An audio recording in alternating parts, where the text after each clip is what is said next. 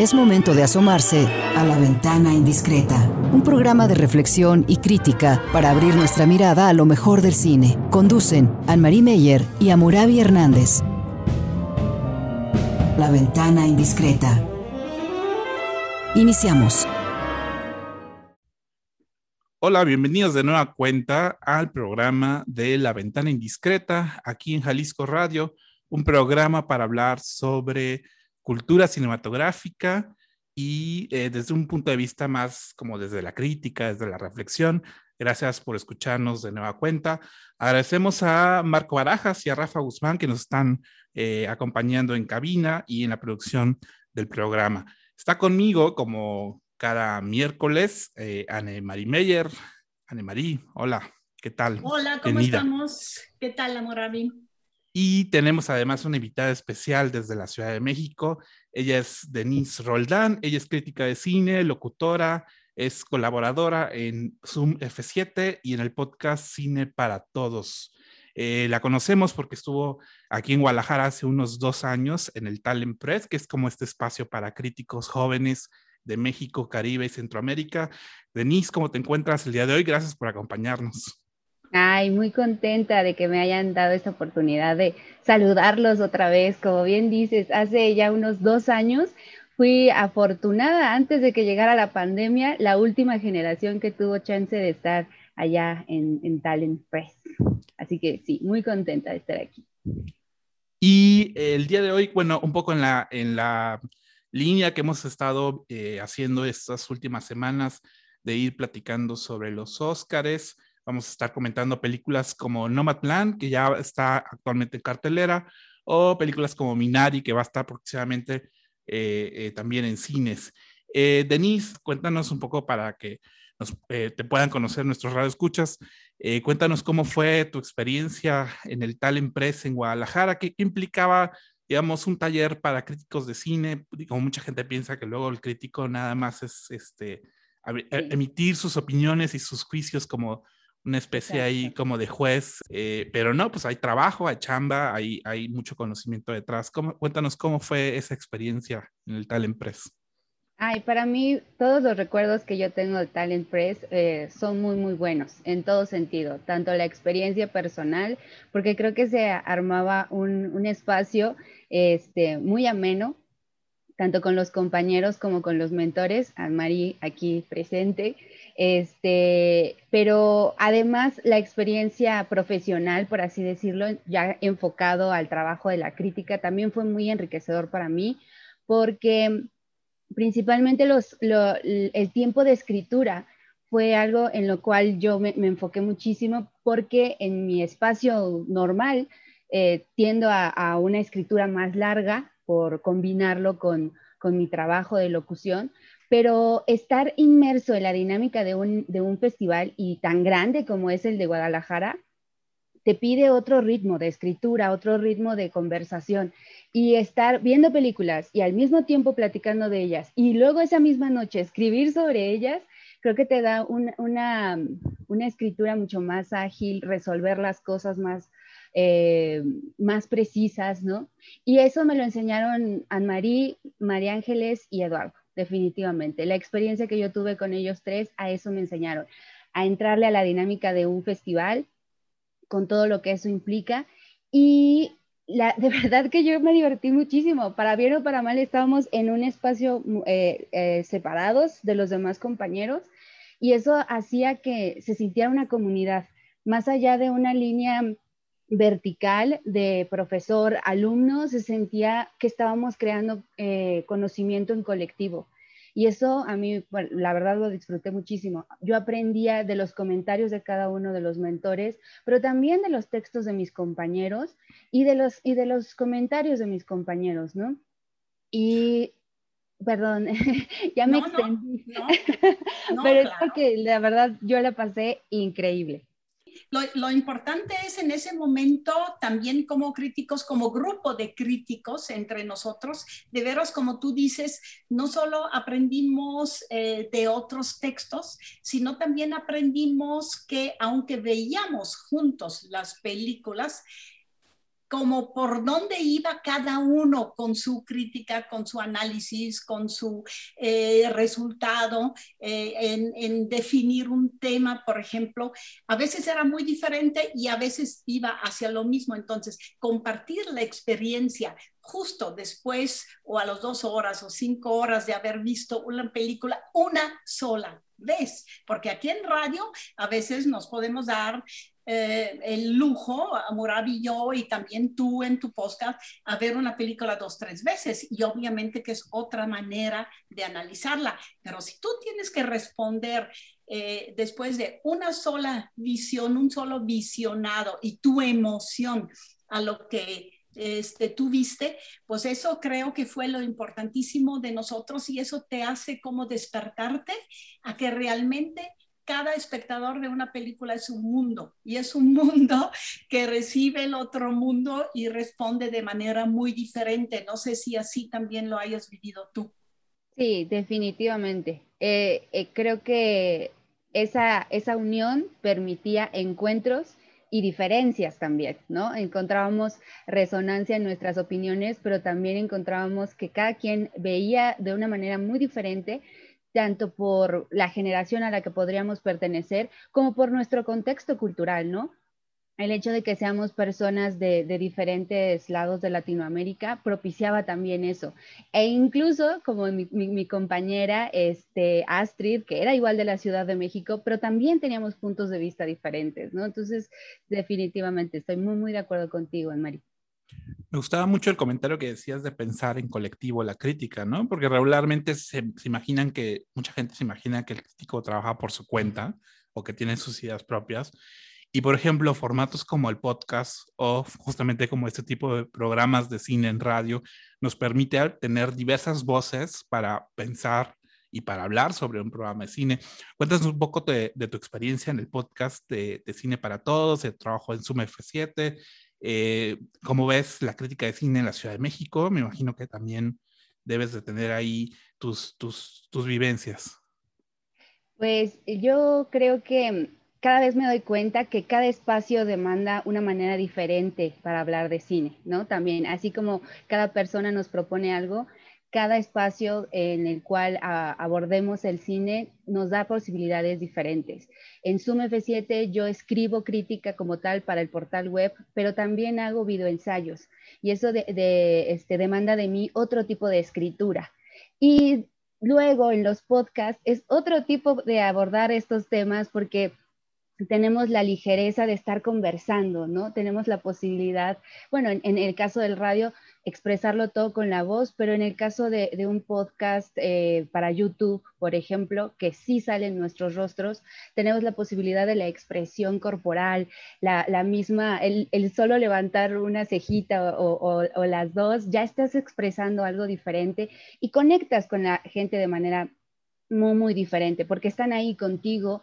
Eh, justo en nuestro podcast de ayer, 70 personas estaban ahí con nosotros, comentándonos, eh, escribiéndonos. Eh, se siente una dinámica diferente, ¿no? A la que podría propiciar simplemente la escritura de un videoensayo, ¿no? Que es todavía un diálogo muy interno y que luego lo compartes, pero no, no es lo mismo que tener esta espontaneidad de la palabra viva. Sí, es un diálogo en vivo, ¿no? Que por ejemplo, aquí en la ventana de indiscreta, bueno, la ventana la abres y hay dos voces que dialogan, pero después la ventana se cierra y no está abierto a los que de fuera también quieren intervenir. Es otra cosa totalmente diferente y también la presión de que quede grabado. Es decir, si tú estás en vivo, un, un, un, errorcito que dices o una tontería, dices, ay, ahorita ya le dije, bueno, ahí se esfumó, pero si se graba, ahí se quedó y se quedó, uno tiene la impresión para la eternidad. No sé si así lo sientas tú también. Sí, yo creo que al inicio sí tenemos esa presión de que está todo como muy fijado en piedra, ¿no? Ya lo dije, ya está grabado, ¿no? Pero creo que conforme vas este, involucrándote más con el espacio y empiezas a, tener a las personas tan cerca, porque ya conoces a veces sus nombres, te sientes más relajado, ya e, empiezas a sentir como de, bueno, se puede uno equivocar y ellos lo van a entender. Eh, cuéntanos cómo, cómo es vivir el cine en Ciudad de México. Eh, tenemos así como la, la, envidia de que tienen ahí cerca la Cineteca Nacional, que es ahorita que está la muestra de la, de la Cineteca Nacional en estos días. Este, ¿Cómo te aventuras con toda la oferta cultural que tiene Ciudad de México?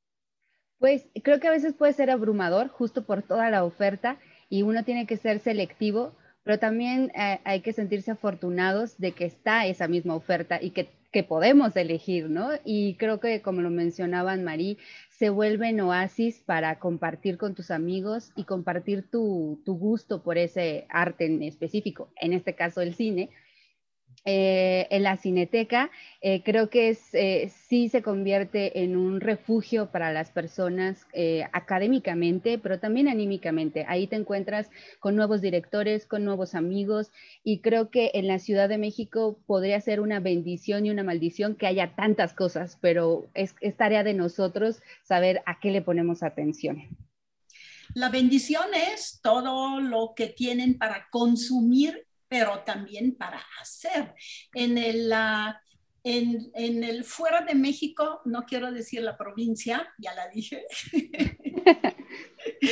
porque pues ya no hablemos por favor de capital y de provincia.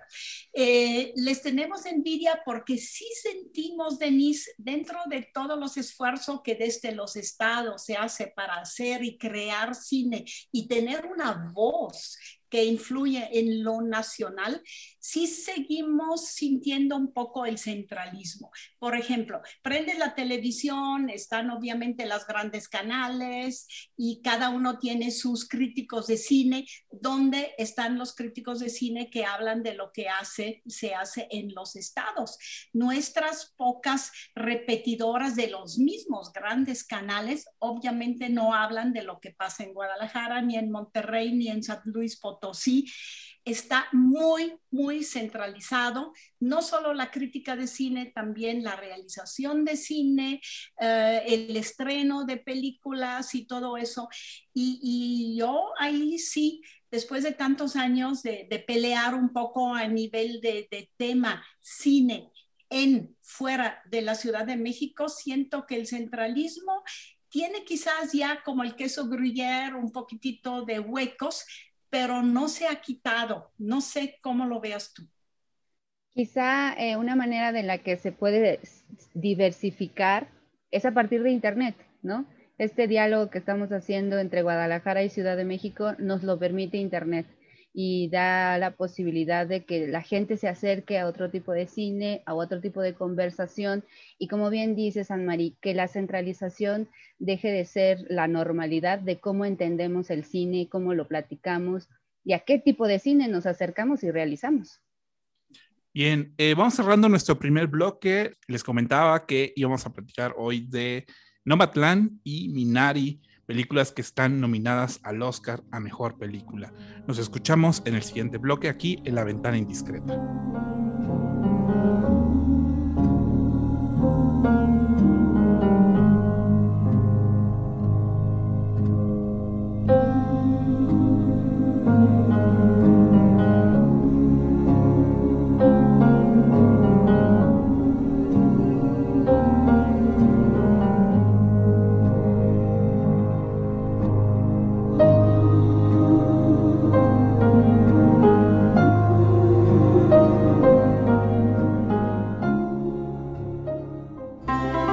Seguimos hablando de cine en la ventana indiscreta. Es momento de asomarse a la ventana indiscreta.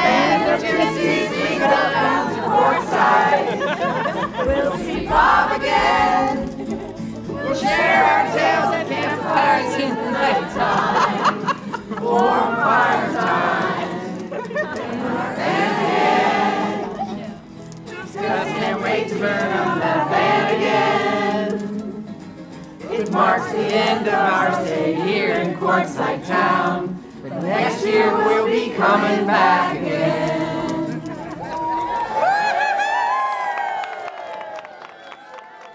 Regresamos aquí en la ventana indiscreta. Estábamos escuchando eh, esta canción de On the Road Again que está en la película Nomadland, que la cantan todo el elenco de la, bueno, no sé si llamarlo todo el elenco, pero mucho, mucho del elenco que está en Nomadland, y ahorita vamos a hablar porque sí es importante mencionar todas esas personas que están en la película.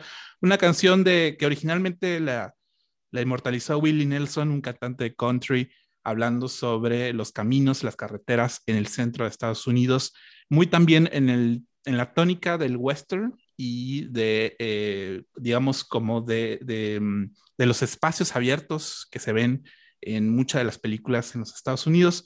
Nomadland, una película del 2020 que está justamente ahorita en cartelera, película dirigida por Chloe Zhao, basada en el libro de Jessica Bruder, Nomadland, Surviving America in the 21st Century. Un, un, libro que habla justamente sobre muchas personas, muchos adultos ya de tercera edad, que ante la crisis económica del 2008 y ante la falta de vivienda, ante, digamos, esta, esta burbuja financiera que provocó, digamos, el sector de vivienda, muchos adultos deciden vivir esta vida nómada, es decir, eh, vivir en camionetas, en furgonetas enormes, ¿no? Que, que, que sirven también como sus propios hogares y, agarrar camino a lo largo de distintos estados, eh, sobre todo en el centro de Estados Unidos, eh, y en este caso, una mujer que se interpreta Frances McDormand, que justamente por, eh, después de que queda viuda, eh, guarda todas sus pertenencias en una especie como de bodega y decide como tener, pues buscar donde haya trabajo. Finalmente, muchos de los trabajos son trabajos precarizados, trabajos temporales y muy estacionales, ¿no? También eso vemos mucho en la película, como los cambios de las estaciones, de los espacios, de, las, de la luz que hay en el espacio. Eh, película que está nominada al Oscar a Mejor Película y probablemente eh, a Directora también probablemente gane.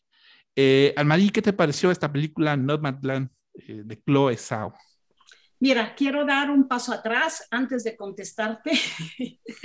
y el paso atrás es la circunstancia de que esté nominada al Oscar para que nos haya este, caído a nuestras salas de cine.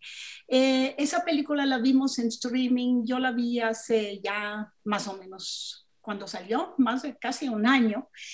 Eh, te, te contesto, me gustó mucho cuando la vi pero también fue una sorpresa encontrarla entre los premios de Venecia, BAFTA, nominada al Oscar, porque para mí era una película, yo diría, como de las nuevas tendencias del cine, de las tendencias híbridas, de un director, aquí es una directora además, china, que se atreve a trabajar una película sin tener un guion fijo, elaboradísimo, dramatizado, visto cien y un veces cuántas este, versiones del guion, 20, 30, no.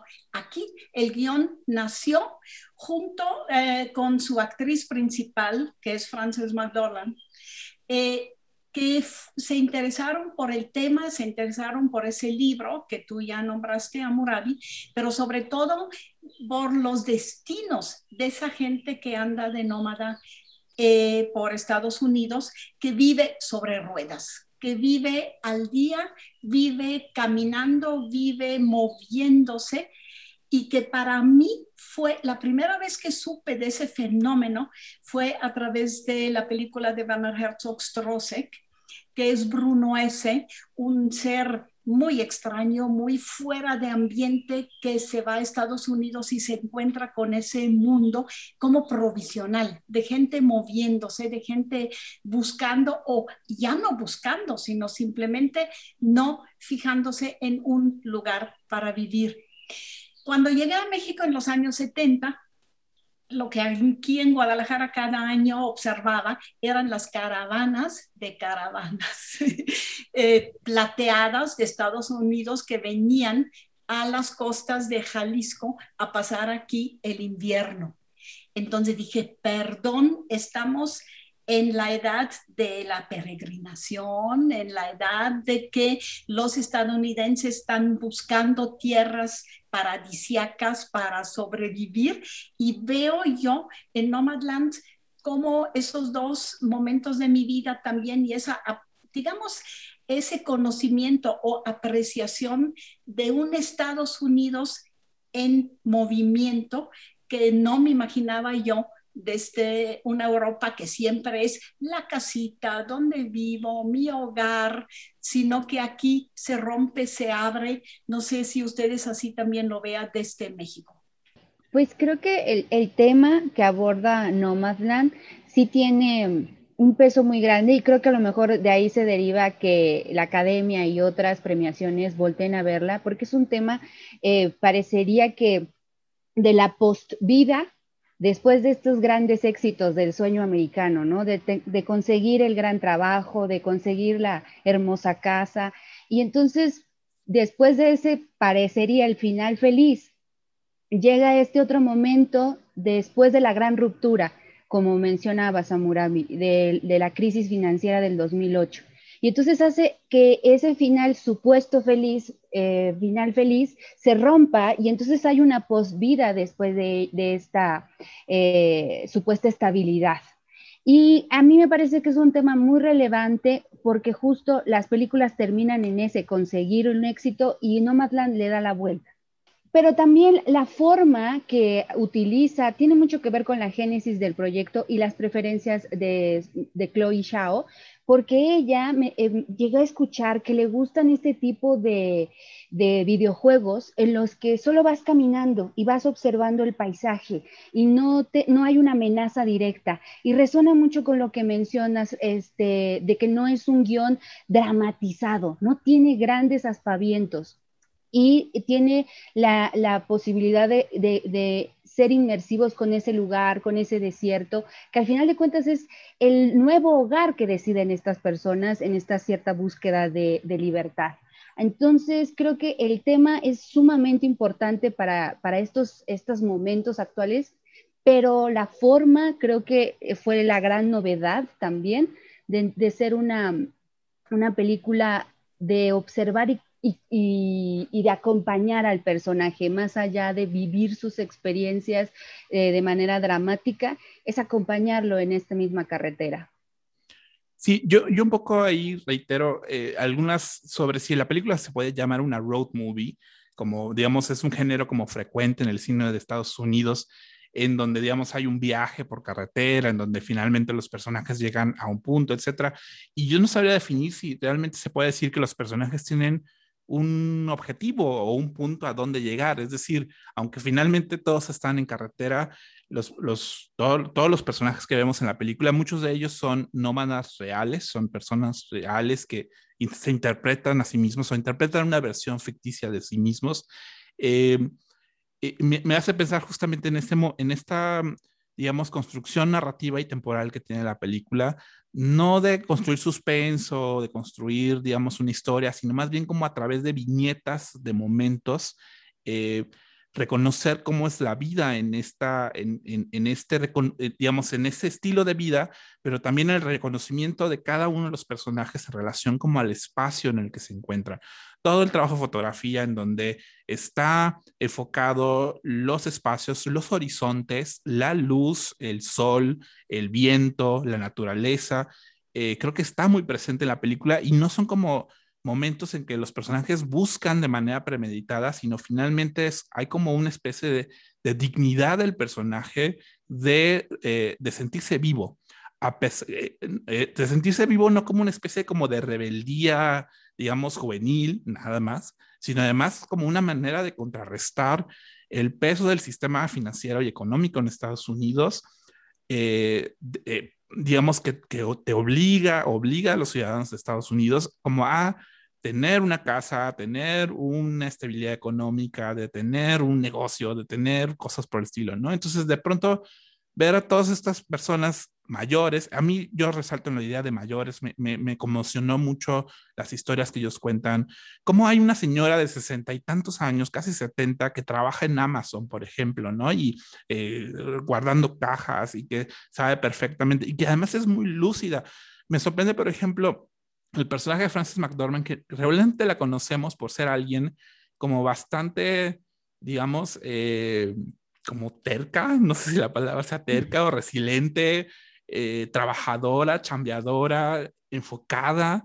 Es decir, no, no son personajes que están ahí por la vida, digamos, como, como eh, tirándole a lo que sea, sino finalmente vemos a personajes muy enfocados en querer darle, regresarle dignidad como a su vida. Lo interesante de la historia es que ah, Chloe y también junto, junto a, este, a Francis crean, crean como una especie de abanico, mosaico de destinos, de historias. Cada persona está en la carretera, en la calle, por tener una historia diferente. Eh, hay un grupo de hippie que lo vemos muy poquito, pero ellos insisten en hacer sus coliges, en vivir antisistema desde los años 70 del siglo pasado. Está el que se uh, separó de su mujer, está la que este, está en espera de su muerte porque se acerca, tiene una enfermedad, entonces está en la calle por eso. Lo interesante para nosotros cuando vemos la película es tener en, estes, en esos instantes esas viñetas que bien dice Amurabi de historias de vida de personas que en el fondo todos viven de una manera, ¿qué les diré? Improvisada, este, como no fija.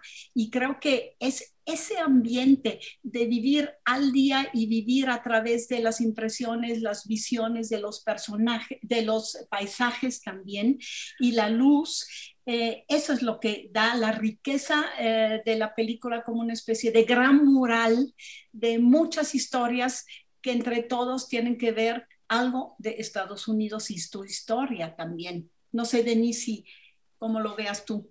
Sí, ese mosaico de personajes creo que los, lo retoma un poco de su primera película, The Songs uh, That My Brothers Taught Me, que también los confiesa frente a, fogatas. Y eso me parece que eh, vuelve a poner el sello de, de, de Shao en que en los espacios le dan oportunidad de hacer estos mosaicos que mencionabas, Anne-Marie, y creo que también resuena mucho la manera en la que ella produce sus películas. Este, su rodaje fue de cuatro meses, algo que sería eh, imposible en otro tipo de, de, métodos de grabación, en el que tienen 23 días y muy contadito todo, ¿no?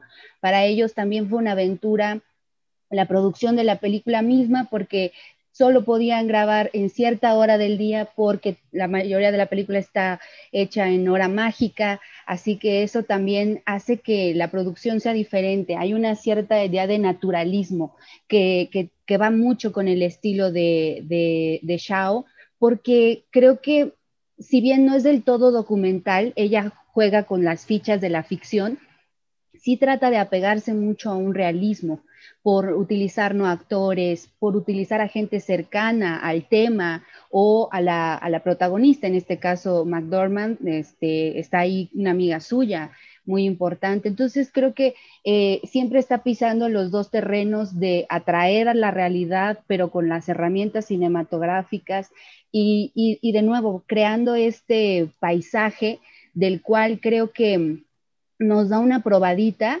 eh, a partir de sus personajes y no precisamente a partir de un drama como lo entendemos, ¿no? Trágico, simplemente acompañándolos. Y es una compañía muy extraña, ¿no? creo que los momentos más intensos para mí en la película es como saber que, que los personajes van y vienen de pronto hay una enorme soledad en la película, ella armando un rompecabezas, cuando anteriormente habíamos, la habíamos visto haciendo lo mismo, pero acompañada de, alguna de sus amigas. Y como esa, esa eh, digamos, esa decisión de muchos de ellos de no establecerse, pero tampoco de no relacionarse con otros nómadas, ¿no? Finalmente cada uno desde su individualidad deciden seguir con ese estilo de vida y, y digamos, puede llegar momentos muy bonitos como esta celebración del Día de Gracias con mucha gente en la mesa y de pronto una celebración del Año Nuevo completamente sola, este, comiendo ahí en una lata, este, celebrando el Año Nuevo, ¿no? Entonces de pronto esos, esos contrastes como de, de, la soledad, pero también de sentirse acompañado en ese camino, me, me, me conmocionó mucho en la película yo pensé mucho en la película sobre así conceptos que tenemos como el hogar, el terruño. Eh, cuando a mí me preguntan, ¿tú de dónde te sientes? ¿Todavía de Suiza, donde viviste casi 30 años, o ya más de México, donde ya casi tienes 50? Eh, y digo, no, yo creo que dentro de mí los dos y además otros, donde también ha vivido de estudiante un año en Francia, luego en Italia, integras muchos lugares, paisajes y sobre todo personas también a tu propia vida. Se me hace muy bonita esa reflexión que a través de una historia pues muy plana, podemos decir, está aquí. Y por el otro lado, como cine, me encanta que la película haya entrado al Oscar porque yo creo que tenemos que reflexionar seriamente acerca de mantener o no qué es ficción, qué es documental, qué es cortometraje, qué es largometraje, qué es serie, porque es un mundo audiovisual que se está eh, mutando, que está mutando y que pinta muy, muy, este, con mucho suspenso, ¿no? En un futuro. Sí, así es, Anne Marie. Yo la verdad eh, me quedo con la sensación del cine de Shao, que prefiere a esos personajes en solitario, eh, que, refuerza esa, soledad a partir del espacio, ¿no? Al ponerlos a ellos en medio de esta vastedad del, desierto y de la carretera, y que de alguna forma eh, también recurre a la hibridación para conectar con esas historias, ¿no? Creo que Shao tiene eh, la virtud de saber en qué momento se fía de la ficción y en qué momento retoma eh, a la realidad con, solo fines expresivos, no precisamente hacer categorías. Y a lo mejor es esa hibridación este, lo que la vuelve novedosa y pues punto de, de, bueno, un foco de atención, ¿no? Para los premios. Sí, estará, estará en la ceremonia de los Oscars, bueno, estaremos esperando, es la favorita en ganar categoría Mejor Director y probablemente también Mejor Película, y quizás por eso la película está llegando a carteleras hasta este momento. Lo extraño es que su siguiente película sea una película de Marvel, ¿no? Eso quizás también es de las cosas más raras que de, estos saltos de películas de cine indie, como eh, eh, hablando de, digamos, como de los, eh, de los que están como fuera del sistema, ¿no? De los descartados, por así decirlo, ahora se aviente a hacer una película de acción, de aventura con, con, Marvel. Yo creo que el contraste es enorme, pero, pero veremos qué está haciendo Chloe Zhao en el cine de Estados Unidos. Los dejamos con música de la película Nomadland, eh, película, música de Ludovico Naudi, que ya la habíamos escuchado en la película de, de El Padre, y que aquí también recurre eh, la directora a música de él con Oltremare, algo así como eh, Overseas, como mar, adentro, eh, y nos escuchamos aquí en la ventana indiscreta.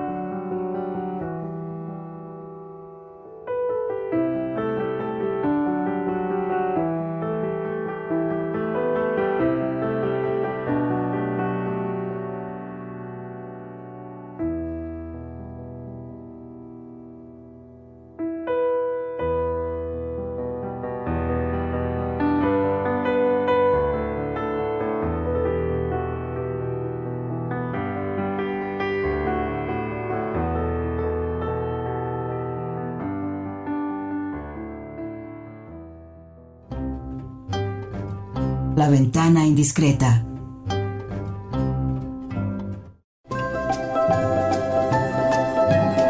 La ventana indiscreta.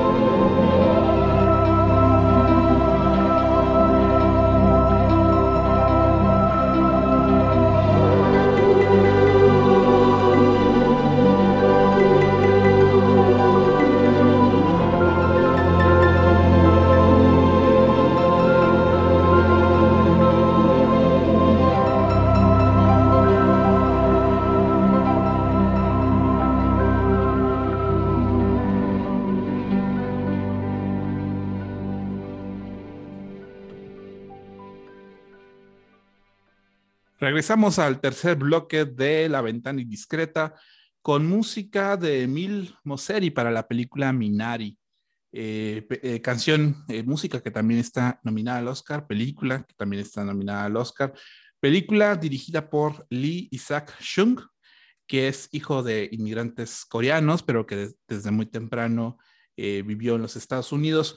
Una película semi-autobiográfica sobre una familia de inmigrantes que deciden mudarse al campo en el estado de Arkansas, ahí por los años de 1980, en donde, digamos, terminan viviendo en una especie también de casa sobre llantas, de casa móviles, muy similar a como la historia de Nomadland, porque el padre, eh, pues, busca, anhela dejar de trabajar en una fábrica este, como de pollos y más bien tener como su propia, este, su propio negocio vendiendo verduras eh, para eh, verduras especiales para la gente, los migrantes coreanos que viven en, Estados Unidos.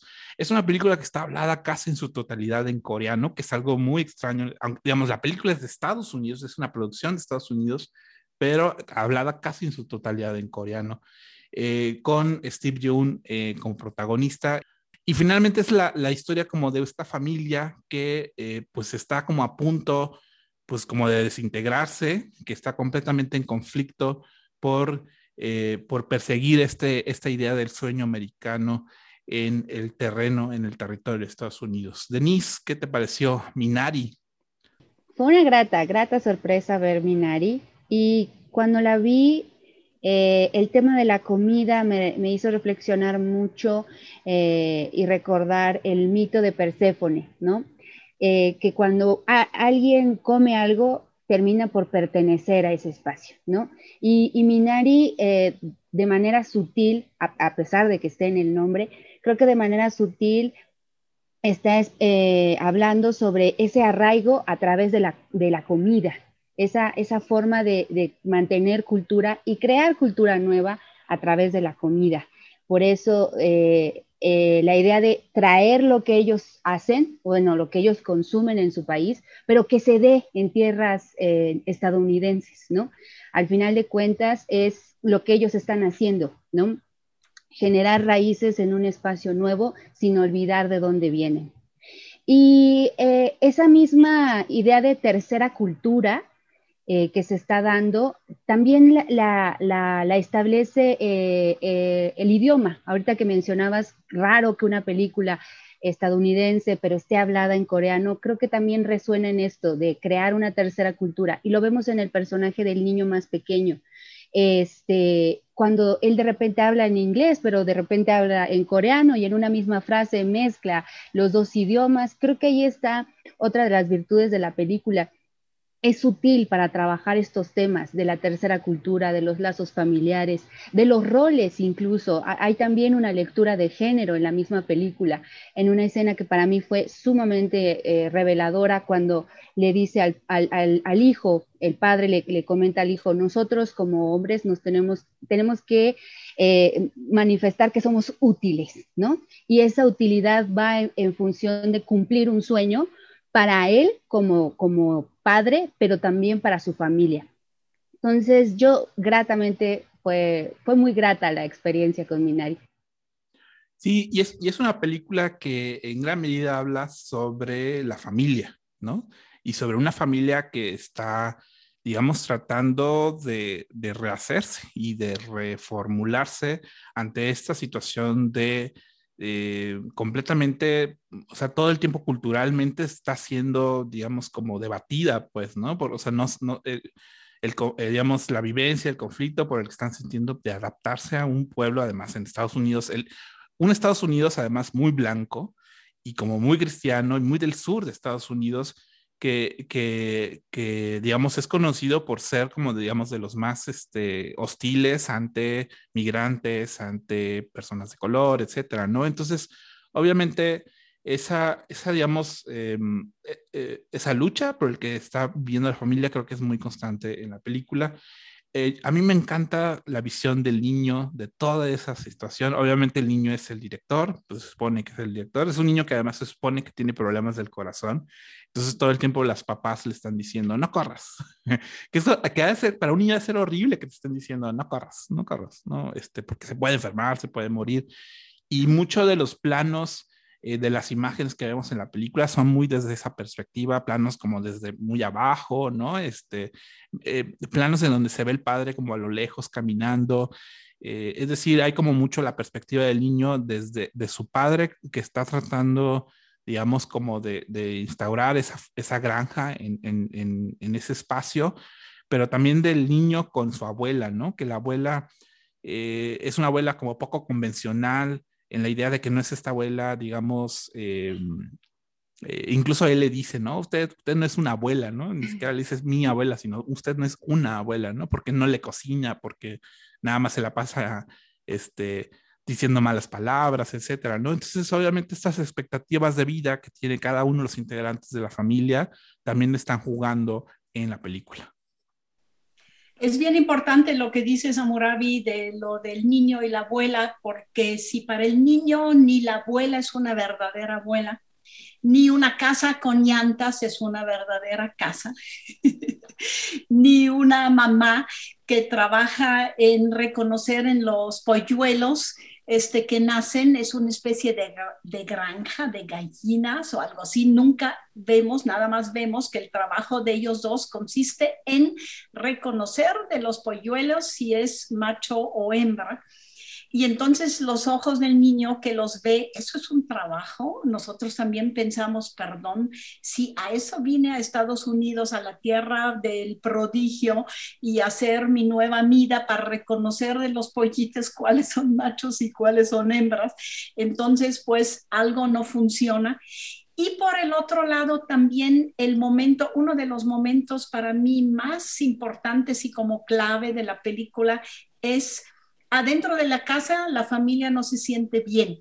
Cuando ya el papá lo saca y se arrodilla en la tierra y jala un, un, este, un poco de tierra y le da a oler a su esposa y a los niños esa tierra, esa es la tierra prodigiosa, la tierra, la tierra que nos va a hacer, este, pues, a dejar vivir y a dejar también alcanzar, porque él tiene ese sueño americano, y es esa tierra que finalmente también le da los nutrientes a lo de Minari. El título yo creí primero que era un nombre. No, Minari es una hierba de la cocina coreana que crece en lugares bastante pantanosos y, que ellos convierten por lo menos una vez al año en una especie de sopa eh, muy que se toma de manera muy ceremonial.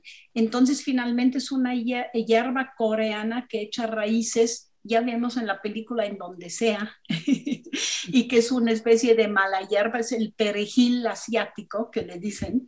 Y aquí en la película, entonces, sí, eh, pues sí, ¿con qué la comparamos? Con el perejil y probablemente en México con cilantro también, que crece y echa raíces casi casi sin querer, me parece una metáfora muy fuerte para la película y en esos pequeños momentos este, admiramos en la película no solo la sencillez con la que nos dice de qué se trata, de familia, de comida, de tierra, de echar raíces, pero también nos lo dice con humor. Yo en la película ese tono de humor, el, el, personaje de la abuela es mi personaje preferido. Esa abuela que va en contra de todo y defiende las tradiciones, pero con una entereza y con una distancia sabia de todo, me parece importantísimo, son como los dos polos. El niño que se quiere convertir en americano y la abuela que dice, no, soy y somos coreanos desde el principio al final. Creo que eh, la película va en esos polos, como lo mencionan Marí, eh, de soy de aquí o soy de allá y dónde quiero o, o dónde quiero florecer como persona, ¿no? De qué forma quiero florecer, porque incluso ese polo creo que está en los padres, ¿no? Cada quien cómo lleva el, rol para, para, para, para cuidar a esa familia, ¿no? Por el lado del padre es en este arriesgue de empezar algo propio, pero en el lado de la madre es incluso atenerse a un empleo que, que definitivamente no le agrada, pero tiene que hacerlo porque es necesario, ¿no? Entonces son también dos perspectivas de llevar a cabo la paternidad o la maternidad y la responsabilidad que tienen con su familia creo que eh, este, por ese lado están los padres, por ese lado el niño y la abuela, que también creo que es una gran relación esa, eso que mencionas sobre el humor, Anne-Marie, creo que también es otra de sus grandes virtudes, porque así como la vida misma oscila entre las risas y, los dolores, pues así la misma película, ¿no? De repente podemos ver a estos padres eh, a punto de separarse, pero podemos ver estas, estas este, situaciones tan graciosas entre la abuela y, y el nieto o entre los niños, ¿no? A esta escena que podría ser algo violenta si se hubiera llevado por otro, por otro rumbo, cuando esta niña se acerca a preguntarle a, la hija, oye, y este, y cómo, o sea, voy a decir palabras y a ver si me acerco a lo que, eh, cómo se dice en tu lengua, ¿no? Casi, casi. Eh, vista desde una perspectiva mucho más dura y más dramática, eso hubiera sido insultante pero eh, como es desde la sencillez de la palabra de una niña para con otra, que te, se lo toma de esa misma sencillez, termina por ser un ejemplo de las diferentes culturas que están inmersas en una película que no precisamente tiene que catalogarse como coreana o como estadounidense. Y yo insisto un poco que es una película que eh, habla mucho sobre el cuidado, sobre lo importante que es cuidar a los otros. Esta escena donde el niño se le cae el, cajón y le está sangrando el pie, ¿no? Eh, y, la, hermana o la abuela, como puedan, tratan de cuidarlos. Y la abuela que no sabe, que digamos, que digamos no encaja en esa familia o no es útil para esa familia, pero que es importante que esté porque finalmente es quien cuida a los niños mientras los padres están fuera. Es decir, sí, sí, o, el padre que es como necio y como que, que, apela como a la idea de la razón y finalmente tiene que ceder a, digamos, como ciertas costumbres de los Estados Unidos, de creencias religiosas, etcétera. Es decir, creo que, creo que al final conmueve mucho la película porque si te das cuenta que la, esa unión que hay en la familia es, al final termina siendo igual, igual de importante que nada más, digamos, el éxito económico o la, o la persecución de ese sueño americano. Yo pensaría que eh, es muy interesante cómo tenemos en este momento en cartelera dos películas dirigidas por migrantes eh, asiáticos, filmando en Estados Unidos, problematizando esta idea del sueño americano y problematizando también la idea del hogar y la idea del territorio. O sea, son dos películas que en ese sentido dialogan mucho eh, sobre lo que es vivir en Estados Unidos, este, e, estar en Estados Unidos, ¿no? Tienen mucho en común en el fondo las dos películas porque desde puntos de vista de distintas comunidades nos abren también la comprensión de un Estados Unidos profundo, un Estados Unidos, por ejemplo, con rituales religiosos, con racismo, con una manera también de fanatismo en las dos películas. En la No Man's Land vemos también así rituales como de sectas, que decimos, perdón, eso parece la Edad Media. Y en Minari también está ese personaje que carga la cruz caminando por las carreteras y el domingo en la iglesia donde también eh, le dicen al niño chiquito, otro niño le dice, oye, ¿por qué tienes así tus ojitos? No sé qué. Estamos en Estados Unidos profundo que um, nos abren mucho los ojos acerca de una eh, sociedad tan diversa porque no es lo mismo hacer y mostrarnos una película en Nueva York que aquí en, el, en la profunda provincia de los Estados Unidos. Creo que las películas también se pueden eh, ver en, como una antes que la otra. La situación que muestra una podría ser previa a la otra, ¿no? Minari eh, sería buscando ese sueño americano y Nomadland sería posterior a haber logrado ese sueño y que se rompe ese sueño. Entonces, sí se pueden leer en, una clave de unión de previo y consecuencia a un mismo suceso que es sumamente eh, reflejado en las películas estadounidenses, ¿no? Cumplir un sueño. Pero ¿qué pasa antes de cumplirlo y qué pasa después de que se cumplió y, no y se tuvo que romper? Sí, y yo creo que ambas películas, aunque sí tienen estos elementos como de crítica social, creo que son muy esperanzadoras, tienen mucha esperanza detrás porque confían mucho en el valor, en la resistencia de los individuos, de las personas. Finalmente son películas que se centran en las historias de las personas que están viviendo estos conflictos sociales, eh, estos movimientos, estos cambios que están sucediendo actualmente en Estados Unidos. Muchas gracias, Denise. Gracias por acompañarnos el día de hoy. Espero que te haya gustado el programa y que nos pueda seguir acompañando en otro momento. Gracias, Denise. Yo encantada. La pasé muy, muy bien y muy agradecida de estar aquí. Bien, y cerramos nuestro episodio de hoy, nuestro programa de hoy de La Ventana Indiscreta con música de Minari y nos escuchamos hasta la próxima semana ya sabiendo los ganadores de los Oscars. Hasta luego.